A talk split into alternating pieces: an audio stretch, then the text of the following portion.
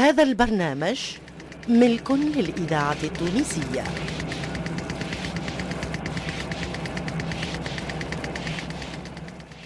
إذا كان الزواج يقوم على عاطفة المودة والرحمة وسكون النفس للنفس فضروري أن نعرف أن ذلك ليس مما تضعه أيدي الناس في نفوس آخرين وإنما ذلك ما تهبه الفطرة والثقافة من الميول الموافقة أو المخالفة.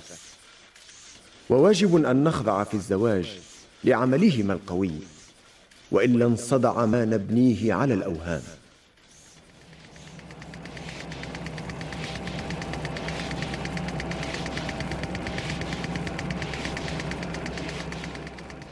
جاء وقت العمل فنحن اليوم أحوج إلى الأعمال من الأقوال الحمسيه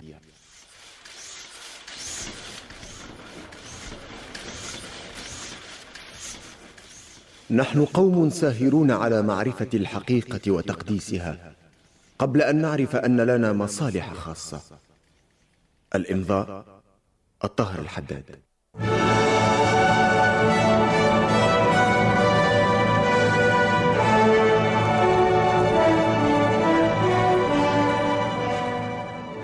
مسلسل إذاعي من إنتاج الفرقة التمثيلية للإذاعة التونسية. نص علي دب بطولة أنور العياشي إخراج محمد المختار لوزير.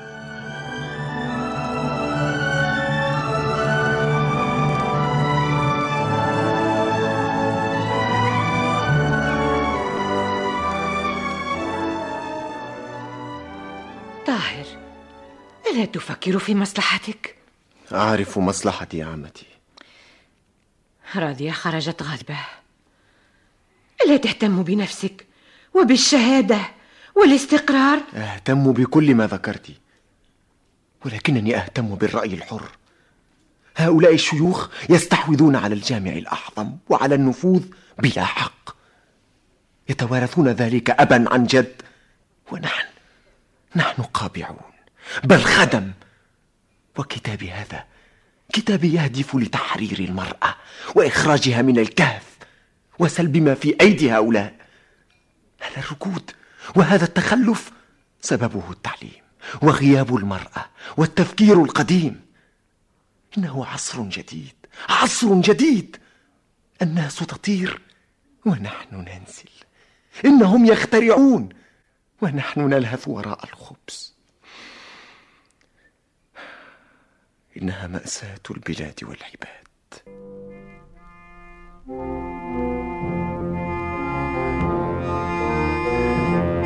أهلا.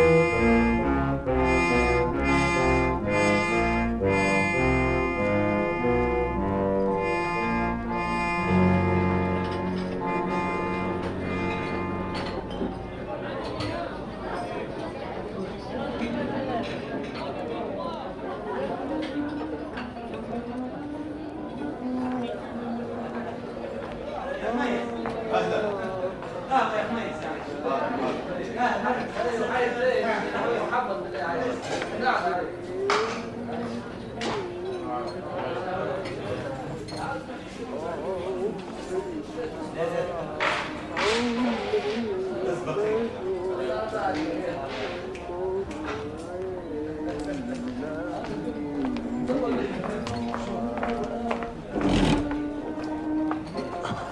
أهلا شيخ طار أهلا خميس ما هذه الضجة؟ صورتك تملأ الصحافة. أصرت زعيما؟ خلقوا مني زعيما يا خميس. قاوم عدل قل لي ما حقيقة الخبر؟ هو كتاب أصدرته ولكن هؤلاء لا يحبون الكتب والقراءة.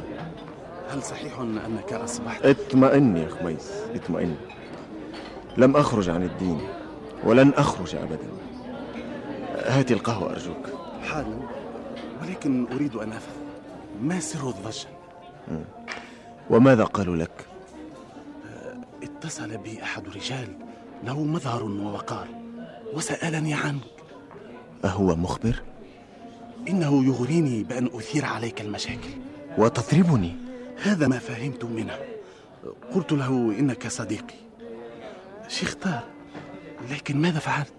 ماذا فعلت؟ الإذاعة التونسية الذاكرة الحية.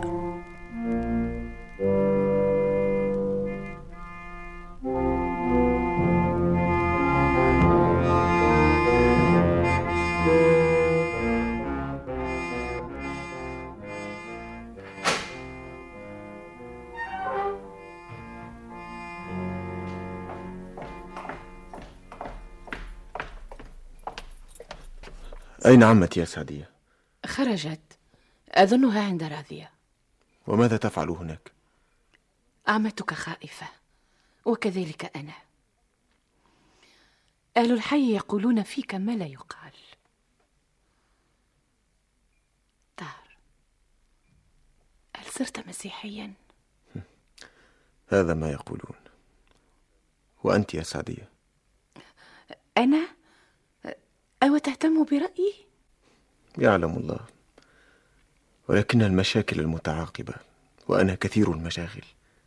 بودي أن أخرج ما في نفسي كما لو أنني ذاهب لمكان بعيد. لدي إحساس بأن العمر قصير. وعلى الإنسان أن يترك أثرا بعده. نحن خائفون. هذا زمن لا يراعي أحدا. وماذا بيدك أو بأيدينا؟ بحول الله. ستنتهي مشاغلي يا سعدية وسأتفرغ دفعة واحدة. متى؟ حالما تهدأ الضجة حول الكتاب وبالتأكيد بقي ثلاثة أشهر على الامتحان. لا أدري ولكن يخيل إلي أنك تحب العدوات والمشاكل. لعله حظي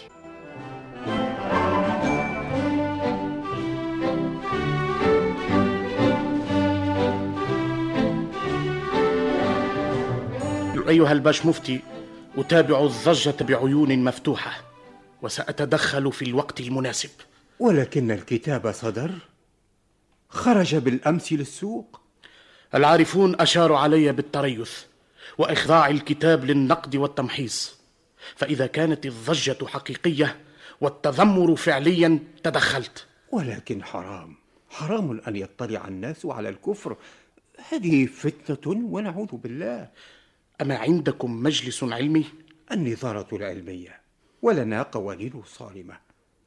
والشيخ نجار رئيس المجلس العلمي كلهم يترقبون إشارة من القصر.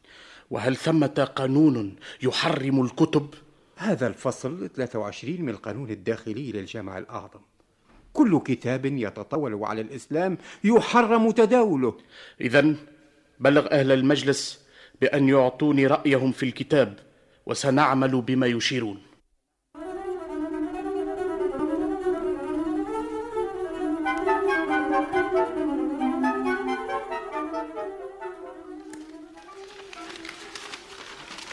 لقد ملأ الدنيا وشغل الناس. اسمع ما قالته جريدة النديم يا طاهر. هذا دليل على ما يحويه سواد الكتاب وما يرمي إليه مسوده. سود الله وجه صاحب النديم. اسمع هذا العنوان. ومن منح الجهال علما أضاعه. من؟ اسم موصول. كقول صاحب الكتاب لبس الحداد على عقول العباد. من صنف كتابا في وجوب رفع الحجاب فعليه ذنبه وذنب من عمل به إلى أن يصير الجحش حمارا. هو هذه صحافة. إنها لمهزلة يا أحمد أيكون كتابي أخطر من الاستعمار؟ وهو مقال في الزهرة. لقد عزز جانب مؤلف كتاب امرأتنا إلى آخر الخرافة بأنصار ومدافعين أبلوا في مناصرته البلاء الحسن. وهم الإسرائيلي كوهين حضرية ودورون أنجليكان والمسلم الفرنسوي الذي كتب في جريدة مستقبل الجنوب يقول إن مشايخ الزيتون ظلموا الحداد. وإسكندر مكاريوس صاحب مجلة اللطائف المصرية وغيرهم من زنادقة لا يعرفون وجود رب الناس ومن سذج أميين لا يفرقون بين الحطب والذهب. أحمد هل أرد على الإذاعة هؤلاء؟ التونسية ذاكرة رد وطن بمقال كل أسبوع لخص فيه كل المقالات.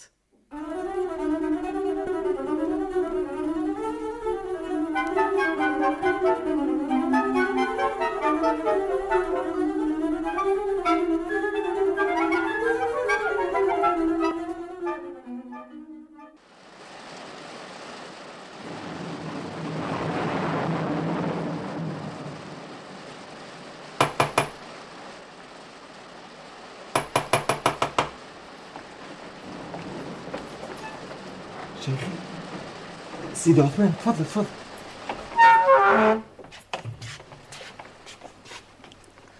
ما هذا الكتاب يا حداد؟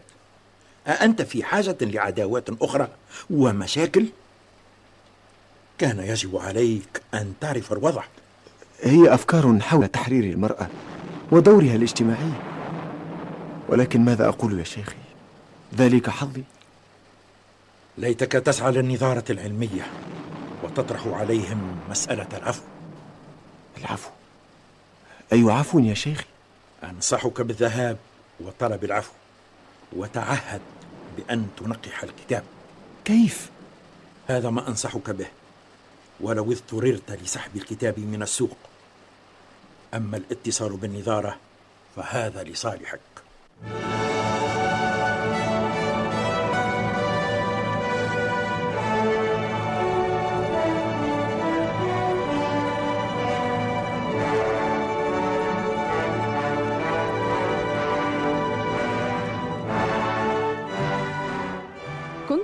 مسلسل الطاهر الحداد.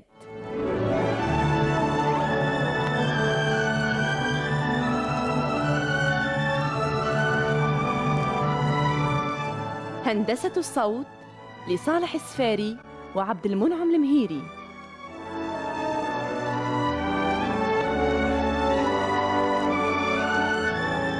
توظيب الإنتاج البشير بالطيب. الطاهر الحداد مسلسل من إخراج محمد المختار لوزير.